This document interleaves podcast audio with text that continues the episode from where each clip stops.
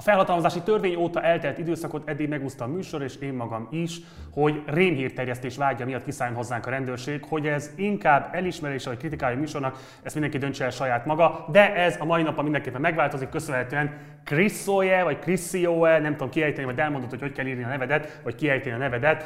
Szóval az ő kommentjének köszönhetően, mivel a mai napon átléptünk a full Szefó irányba, és innentől kezdve ez az a póló, amiben a mai műsort le fogom vezetni. És ha azt gondoljátok, hogy nem merek ebben végigmenni az utcán, akkor jól gondoljátok, ki nem fogom tenni a lábamat a stúdióból ebben, és ezt csak ma vettem föl, soha többet ilyes mindig föl sem teszek a pólomra. Na, ráfordulva a mai témánkra. Nem kérdés, hogy miért ment vissza, és az sem kérdés, hogy végre fogja hajtani. Más és más szavakkal, de több forrásunknak is ez a meggyőződése azzal kapcsolatban, hogy március végén kiderült a koronavírus járvány kellős közepén a felhatalmazási törvény elfogadásának másnapján Vasili Miklós, a TV2 médiacsoport ZRT elnöke vásárolja meg az Index portál szélszes cége az Inda Média 50%-át. Vasili, az egykor volt vidám társasági figura, szabadpiacpárti közgazdász menedzser, mára az Orbánista propagandaipar egyik első számú végrehajtója. Vagy fél tucat emberrel beszélgettünk, hogy megrajzoljuk a 47 éves Vasili pályaivét olyanokkal, akik régóta ismerik, tanúi, esetekként résztvevői voltak a szépen ívelő karrier legfontosabb fordulatainak. A témát valamennyien kényesnek ítélték, és ezért mindannyian inkognitót kértek.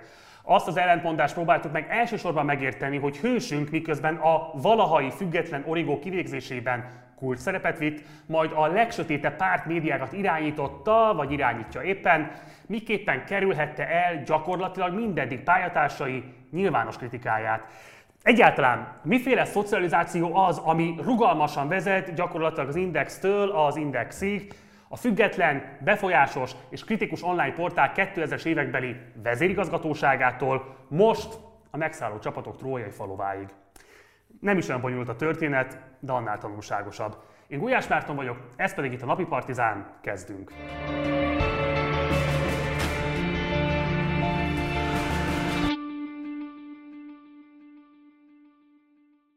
Vasszili Miklós vidéki polgárcsaládban nevelkedett, a família szerencsikötődésű, ő maga Debrecenben született, édesapja a város egyetemi klinikáján volt menő szívsebész szakorvos. 1996-ban végzett a budapesti közgázon, ezzel párhuzamosan jogot is tanult az eltén. Bár több százan jártak a közgázos évfolyamra, mégis sokan emlékeznek rá, mint jó eszű, barátságos, közvetlen figurára. És ez a megítélés kizárólagos narratíva maradt, csak nem egészen mostanáig. Már túl volt az Origo szerkesztőségének szégyenletes szétzilálásán, és éppen az Orbánista közmédia élire tartott hősünk, amikor még Laza srác címmel jelentette meg róla portré cikkét, a Magyar Narancs, amit elolvasva nagyítóval kell keresni a fogalmazásban az iróniát. Most a független médiába tartozó szerkesztők, riporterek vallották be, kicsit pironkodva, hogy nem ilyennek ismerték, sőt, ellenzéki politikus is akadt, aki szerint Vasszili, idézem, aranyos, jó pofa fiú. Így, jelen időben. Csak hogy még régi és jó ismerősei sem tudták felidézni, hogy ha nem vérgőzös Fideszes, ma is azt gondolják, hogy nem az, legfeljebb a féle pragmatista nerd top menedzser, akkor mégis milyen ideológiát érez magáinak, vagy korábban miben hitt? Egy interjú alanyunk sem emlékszik olyasmire, hogy hősünk, akár még a legrégibb időkben is konkrét közéleti eseményről véleményt nyilvánított volna, bár azt kizárták, hogy elkötelezett, jobbos nacionalista lenne, de hozzátették, fintorgott a balosokra is. Fiatal közgazdászként elkötelezett volt a szabadpiaci értékek felé. Talán ma neoliberálisnak mondanánk, legalábbis gazdasági értelemben mindenképpen tűnődtek ismerősei.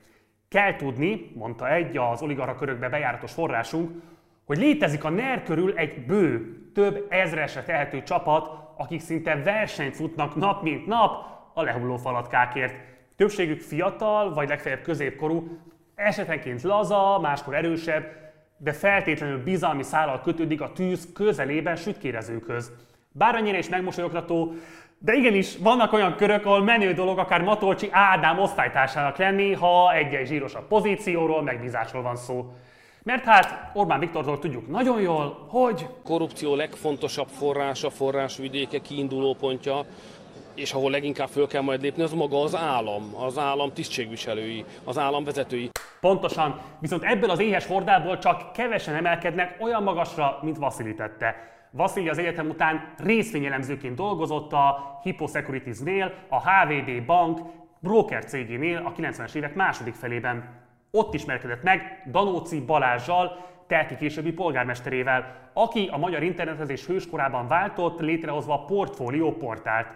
Danóci több akkori pályatársát invitálta, ám ők kezdetben óvatoskodtak, hitték is nem is, hogy ez a jövő. Egyikük ma így meséli. Balázs csillogó szemmel elővezette, hogy reggel ötkor kelünk, átolvassuk a magyar tőkepiacot, híresítjük és elsőként publikáljuk a legfontosabb közleményeket, dolgozunk napi 20 órát, és kezdetben nem keresünk egy fillért sem. Fene tudja miért, de nem tűnt vonzónak. Így fogalmazott a forrásunk nevetve. Nem sokkal később egy is kiderült, hogy Danóci ráérzett valamire. Beindult az üzlet, a tőzsdei szakportál véleményformáló lett, egyre többen csatlakoztak a csapathoz, köztük olyan nevek, mint például a jelenlegi EBRD igazgató Barca György. Párhuzamosan mindezzel az 1998-as orosz pénzügyi válság nyomán bezárt a HVB magyar broker cége. Az ekkor már elismert elemzőként dolgozó Vasili az Inter Európa Bankhoz ment hasonló pozícióba, de kacérkodott egy portfólió konkurencia létrehozásával is.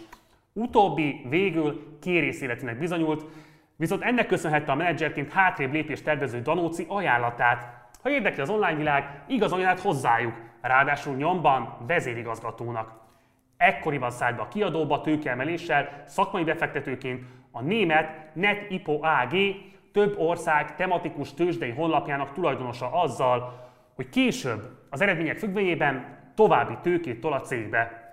Ez azonban már a 2001-es dotcom válság nyomán elmaradt. A magyar tulajdonosok így a befektetők kivásárlása mellett döntöttek, ekkor jutott részvényhez a menedzsment, köztük Vasilij is. Párhuzamosan érkeztek még ismertebb investorok is. Előbb Nobilis Kristóf, milliárdos üzletember, majd a vele ekkoriban és még éveken át együtt mozgó Spéder Zoltán, aki ebben az időben az OTP bank második embere volt. A Spéder Nobilis párosnak kitüntetett szerep jutott hősünk történetében. Részvényelemzőként, majd tőzsdei kiadó vezetőjeként ismerte őket korábbról, mint a gazdasági élet kulcsfiguráit. Utóbb számos helyen keresztezte egymást a sorsuk, ilyen állomások a sokáig Spéder által tulajdonolt Index, illetve Schmidt Mária családi cége, a budapesti ingatlan NRT, vagyis a BIF, ahol Vasili jelenleg is az igazgatóság tagja a Nobilis, Spéder, Schmidt csapatot egy állítólagos Orbán ellenes konzi pucs kulcsembereként emlegették 2006 után. Ennek lényege dióhéjban abban állt, hogy jobbos befektetők megijedtek a Szocik zsinórban második választási győzelmétől, és úgy vélték a polgári körözésbe belezavarodott Orbán nem alkalmas már a vezető szerepre, ideje lenne a cserének. Tévedtek. De nem is ez a lényeg, hanem hogy bár kezdetben úgy tűnt, valamennyi feltételezett pucsista bűnbocsánatot nyert, később Spédert a NER mégis a lehető legdurvább módon szedte le a tábláról. Napok óta személyeskedő cikkekben lesi fotókat közétéve folytat lejárató kampányt a kormány közeli média egy része Spéder Zoltán ellen, ő az FHB bank tulajdonosa és vezetője, illetve a CEMP média csoporton keresztül az Index, a Portfolio.hu és az Inforádió is az övé. Az egyik leggazdagabb magyar bankárnak nem csak a sajtója rossz. Az FHB bank a hét elején 105 millió forintos felügyeleti bírságot kapott a Magyar Nemzeti Banktól, nyomozók jártak és adathordozókat foglaltak le az FHB irodáiban, majd ettől függetlenül a Spéder Zoltán érdekeltségeivel üzletelő Magyar Postánál is a szerződéseket vizsgálják, emellett az Index kiadóvállalatát az adóhivatal hivatal vizsgálja. Spéder mellett Nobilisnak is befigyelt egy kihallgatás a Clark Ádám téri Lánchíd palota bérbeadása miatt. Igaz, végül csak a bérlő Exim Bank volt, vezetői kerültek bíróság elé. Schmidt viszont megúszta a leszámolást. A NER főideológusa lett és maradt. A közélettől mindig ügyesen távol maradó Vasili pedig bele sem keveredett a balhés ügyekbe. Nobelisékkel a Nexus egy generációval ifjabb szinten folytatódott. Nobilis Kristóf kifejezetten NER-konform fia, Nobilis Márton pályája több ponton is keresztezte az övét. Ebből a körből ered egyébként az a kapcsolat is, amit minden ismerője Vasili igazi politikai kontaktjának mond. A Schmidtől sem túl távol álló Várhegyi Attila. Várhegyi régóta fontos ember, valaha a Fidesz pártigazgatója, korábban a párt történetben kultikus jelentőségű Szolnok polgármestere. Az első Orbán kormányban kulturális államtitkár volt. Várhegyi Attila egyúttal Szolnok polgármestere is. Egyetérte azokkal, akik szerint a Fideszben stílusváltásra, a politikai arculat megváltoztatására van szükség. Természetesen mindenféle módosítást át kell tekinteni. A választópolgárok maguk erre szavaztak, ugyanis a Fidesznek jóval nagyobb esélye volt, mint amennyit valóságosan elért. Tehát valószínűleg váltásra, módosításra szükség van. Otthon az a dolgom, hogy a kisebbséget és a többséget megpróbáljam egy konszenzusra hívni. Én azt hiszem, hogy a Fideszen belül és a különböző vélemények, különböző álláspontok konszenzusára kell törekedni, ennek a megteremtésére. Amióta Várhegyit jogerősen elítélte a bíróság ütlen kezelésért, hátrébb lépett és szürke szürke eminenciásként folytatta. Ők tehát a kulcsfigurák hősünk szocializációjának megértéséhez. De térjünk vissza az időrendhez. Vasili Nobilisa párhuzamosan lett tulajdonos, a régi portfóliósok akkor még nem sejtették, hogy Nobilis itt is, ahogy Spéder egyéb későbbi média befektetései, például az Index esetében is, valójában Spédernek frontolt. Hogy erre miért volt szükség? Ki tudja. Van, aki egyszerűen Spéder hiperparanoid személyiségével magyarázza, Mások azzal, hogy ekkori főnöke Csányi Sándor nem feltétlenül tapsikolt volna a politikai szempontból sikamlós pályának számító média érdekeltségeknek. Ma már mindegy is, hiszen nem sokkal később előbújt Spéder személyesen is. Ekkora tehető az is, hogy tudomásunk szerint megromlott a viszony a portfólió alapító tulajdonosai és a menedzsment között, úgy tudni pénzügyi természetű elszámolási nézetkülönbségek is adódtak. Minden esetre szép sorban mindenki vette a kalapját. Nobilis 2006-ban lett többségi tulajdonos, 2007-ben pedig már a CEMP volt az egész kiadó. A CEMP, hiába emlékszik ma mindenki Spéder cégként rá, ekkoriban még szintén Nobilisé volt papíron. Az események ismerőinek azonban már egyértelmű, hogy Vasszili Spéderék érdekeinek megfelelően kavarta a kártyákat. Ennek azért van jelentősége, mert későbbi állomáshelyükön az Indexben a szerkesztőség kifejezetten a tulajdonos Spéder ellenpontjaként, aféle ütköző zónaként tekintett Vasszilire. Pedig 2007-ben éppenséggel a Nobilis Spéder páros tette meg Vasszilit ott is vezérigazgatónak, illetve már bátran mondhatjuk, hogy valójában Spéder volt a királycsináló. Akkoriban azonban még az ős indexesek is úgy tudták, hogy Nobilis az új tulajdonosuk, ami papírforma szerint így is volt. Éppenséggel az eladó vall is meg nekik először, hogy igazából Spéder található a táplálék lánc végén. És hogy ez mennyire rossz hír volt, nem sokára meg is tapasztalhatták. Aki rémtörténeteket akar hallani, hisztérikus, autoriter, mégis beszari, mármint politikai kapcsolatait féltő, főrészvényes viselkedéséről, keressen egy akkori indexes középvezetőt és faggassa ki. Hogy Péder mennyire szívesen bokázott Orbániknak, Jól mutatja például, hogy a portfólió kiadója a Net Media ZRT, illetve Spéder Zoltán magánszemélyként is a Felcsúti Puskás Ferenc Labdarúgó Akadémia támogatói között szerepelt.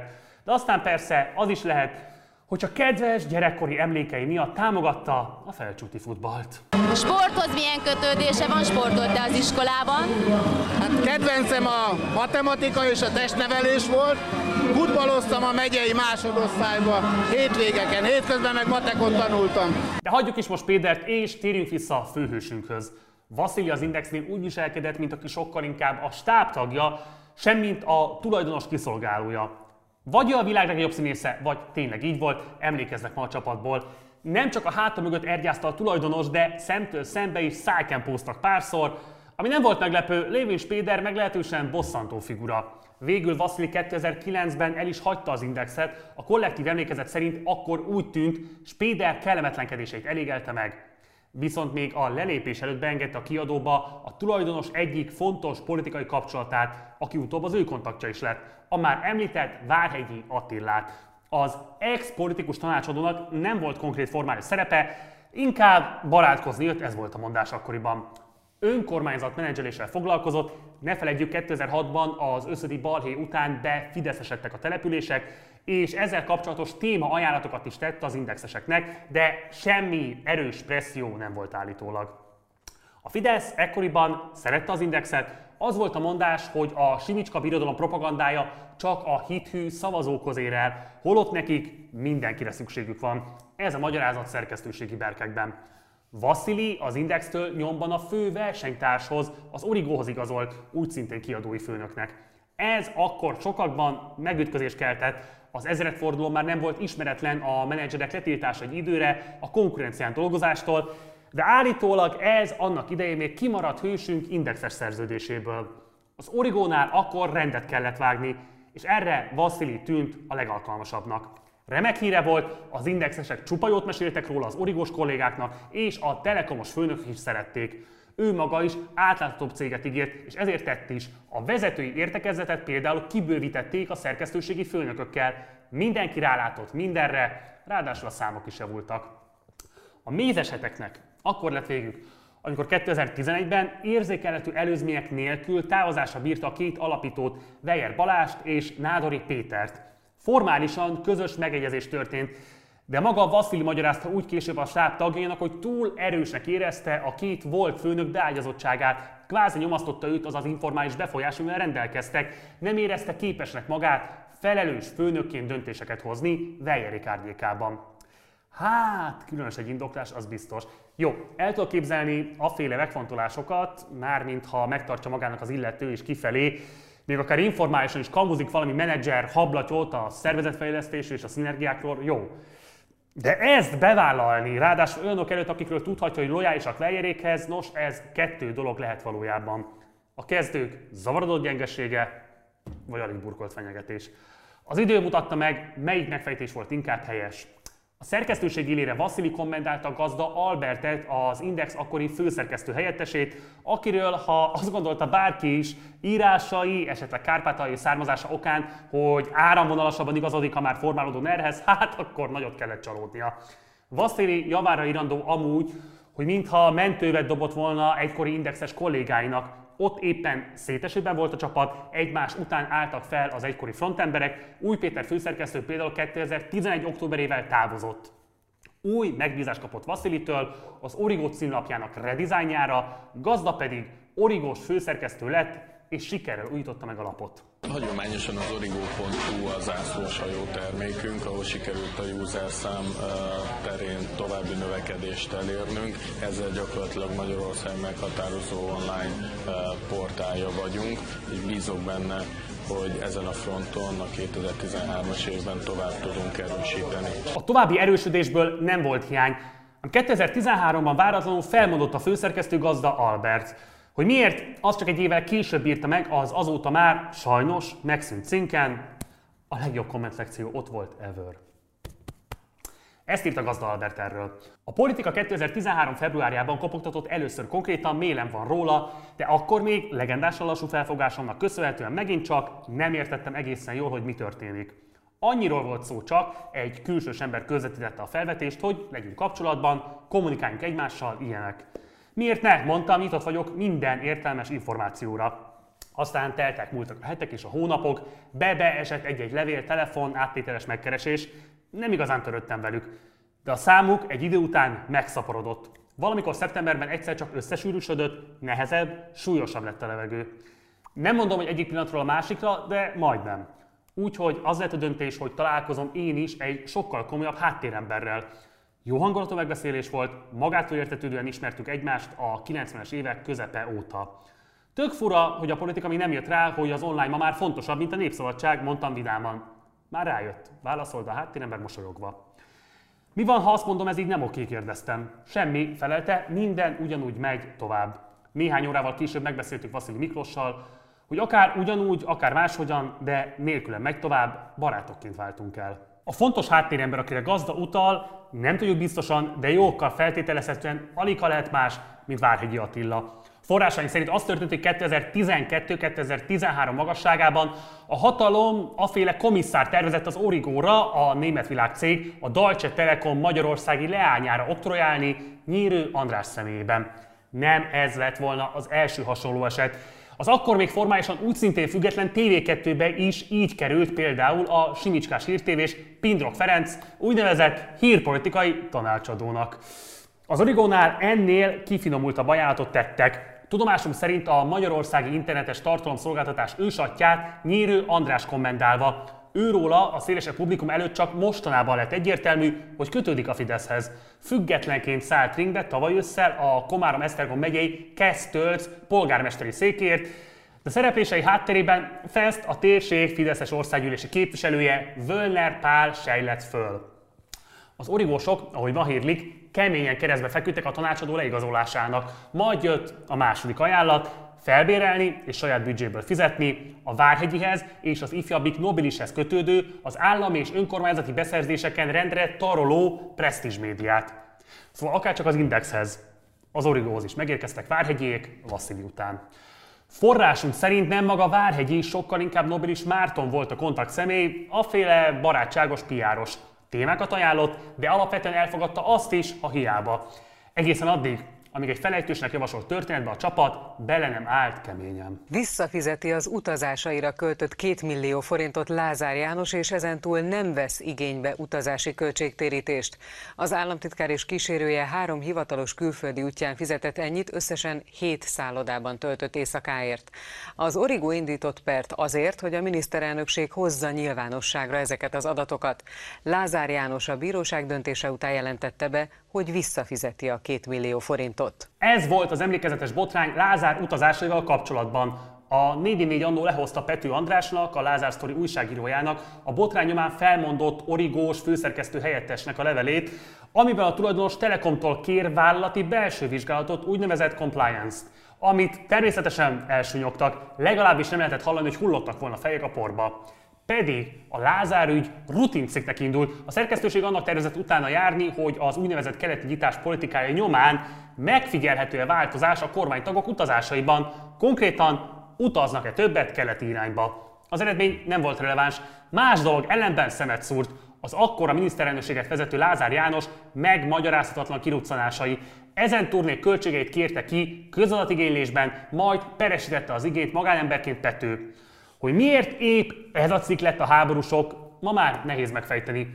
A Magyar Telekom ekkoriban erős tárgyalásokban állt az állammal egy több százmilliárdos internetfejlesztési csomagról, a kormány részéről pedig épp Lázár volt a tárgyalópartner.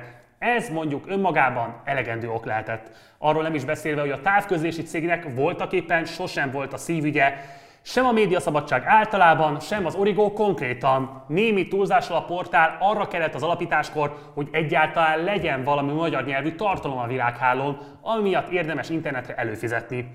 Később csak vitte a pénzt, mikor, mennyire, meg hát csak a nyűg volt vele. Lásd például a Lázár ügyet. Mindenesetre a Deutsche Telekom, magyar leánya, megtehette volna, hogy ha nem kell neki, keres egy viszonylag tiszta vásárlót és annak adja tovább.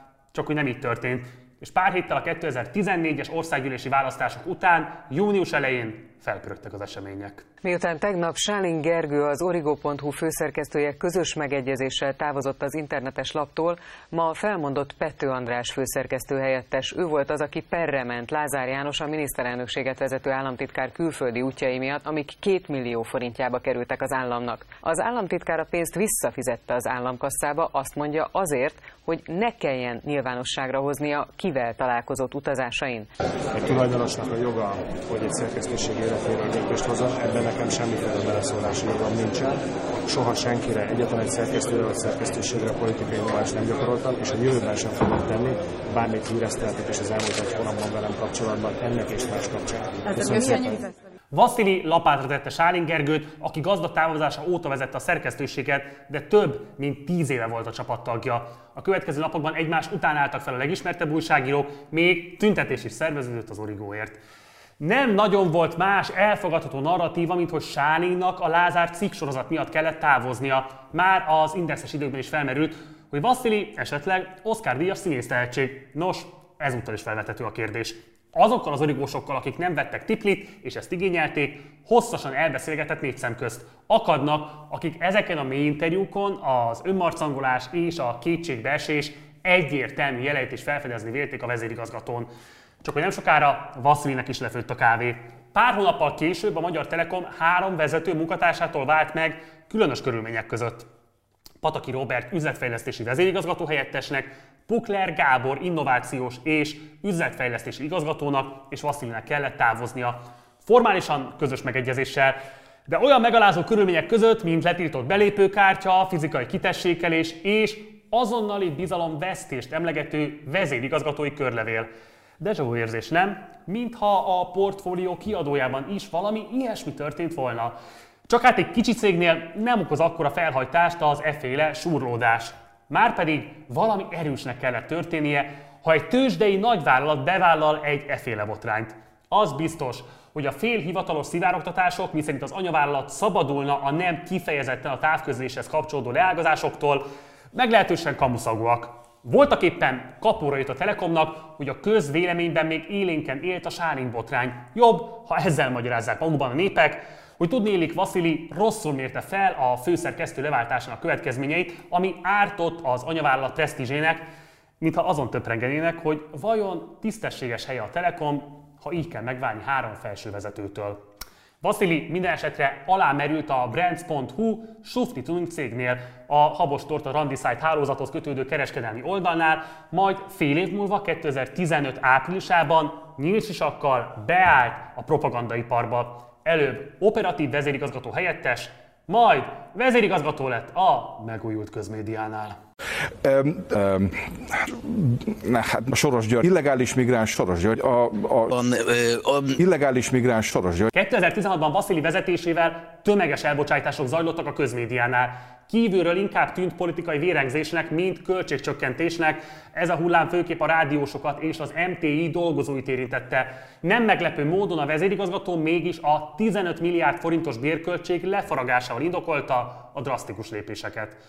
Akadt azonban, amire ebben az időszakban is került pénz. A HVG 2019-ben adatigénylés nyomán megszerezte, kereshetővé konvertálta és közzétette az MTVA szerződéseit a 2011-es állapottól fogva, tehát bőven benne a Vasszili időszakkal. Kiderül, sok milliárd forint vándorolt Fidesz közeli zsebekbe. A nevek között persze megtaláljuk régi ismerősünket, Várhegyiéket is, bár történetesen az ő jussa nem is kirívó. Személyesen Várhegyi összesen 37, a Prestige Média 17 milliót húzott a közmédiától. Csak hogy a tényleges befolyása ennél lényegesen nagyobb volt. A 168 órában például egyenesen a közmédia uraként jellemezték Várhegyit. És hogy milyen volt a hangulat ezekben az időkben a királyi tévénél? Az MTVA épületébe csak úgy nem lehet bejutni, főleg nem a VIP parkolón keresztül, ahol a lehallgató készülékeket állítólag bevitték az épületbe. Az információk szerint a poloskákat beszerelő emberek az üzemeltetési igazgatókártyájával mentek be az épületbe. A lehallgató készüléket a vezérigazgató Vasili Miklós szobájában találták meg márciusban, a készülékhez tartozó vevőegységet pedig Enyedi Csaba vezérigazgatói kabinetvezető irodájában egy olyan szekrény törvényben, amelyhez egyedi szerint csak Vasimre üzemeltetési igazgatónak van kulcsa. Annak idején nem kis visszhangot kapott, hogy 2016-ban egy véletlen épület átalakítás nyomán lehallgató berendezéseket találtak Vasszili és két másik MTV a vezető szobájában. Egyik helyettese Vas Imre üzemeltetési igazgató keveredett közvetlen gyanúba, ő azonban a rendőröknek magasabb érdekeket említett, ami már akkor sem tűnt légből kapottnak, hiszen saját privát mulatsággal az ember ritkán poloskáz be nemzetbiztonságilag védett közintézményeket.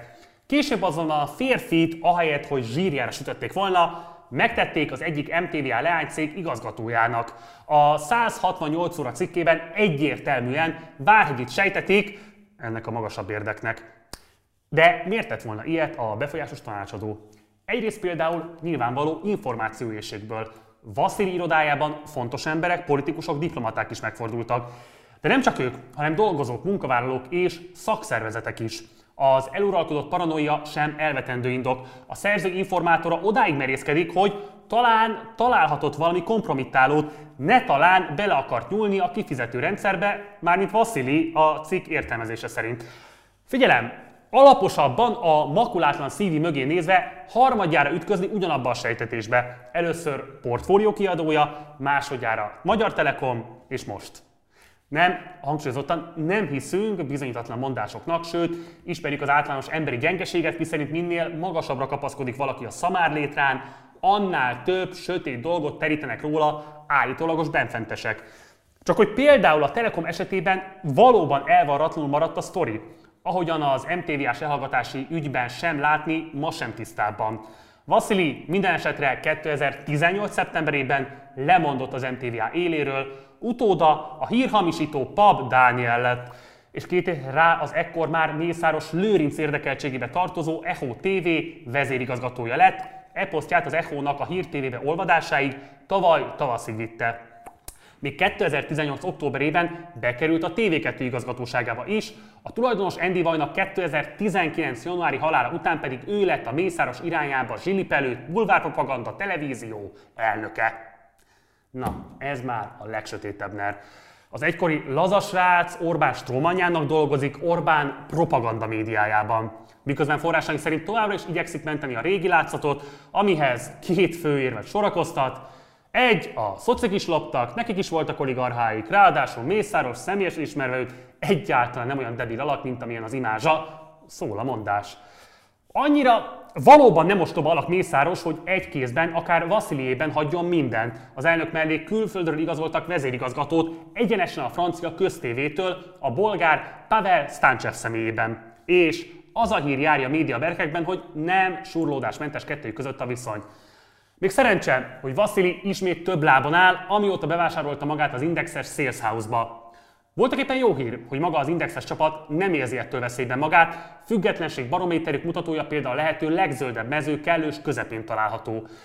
Pedig az immár NER Jolly Jokernek mondható Vasili felbukkanása abban a cégben, amit az Index csak nem minden bevétele függ, és amely a kiadó és a szerkesztőség technikai támogatását, pénzügyi kiszolgálását végzi, hát éppenséggel adhatna okot aggodalomra. Nekünk ad.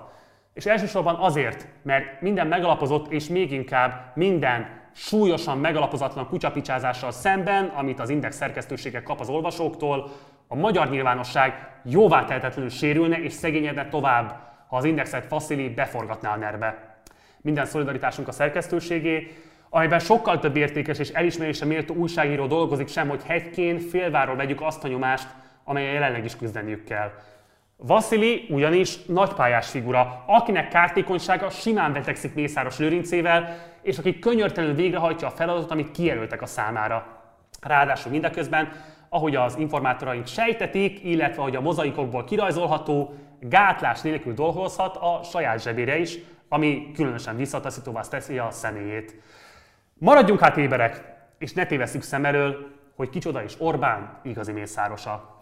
Ez volt már a Napi Partizán, holnap a társalgóval érkezünk, a vendégeink a Partizán hírelemző heti háttér műsorában. Király András lesz a 4től, Székely Sarolt az m tól illetve Labanino Rafael, politológus kutató. Szombaton érkezik a hétvitája, vasárnap pedig majd az Olvasóklub. Ha van bármilyen kérdésed, vagy észrevétel az elhangzottakkal kapcsolatban, akkor itt azonnal a komment mezőbe tedd fel. Mindenképpen iratkozz a csatornára, csatlakozz a Facebook csoportunkhoz, a Partizán társalgóz, és ha már arra jársz, akkor a Facebook oldalunkat is lájkolhatod. Ha van lehetőséget, kérlek, hogy szállj be a finanszírozásunkba a Patreon oldalunkon keresztül, már több mint 1100-an tettetek így. Nagyon szépen köszönjük, de még mindig keressük a további mikroadományozóinkat. Éppen ezért, ha van rá lehetőséged, akkor ott van lent a link, itt a leírásban megtalálhatod. Előre is köszönjük, ha beszállsz a finanszírozásunkba. A stáb nevében köszönöm szépen megtisztelő figyelmedet, Gulyás Márton voltam, holnap találkozunk, addig is, ciao.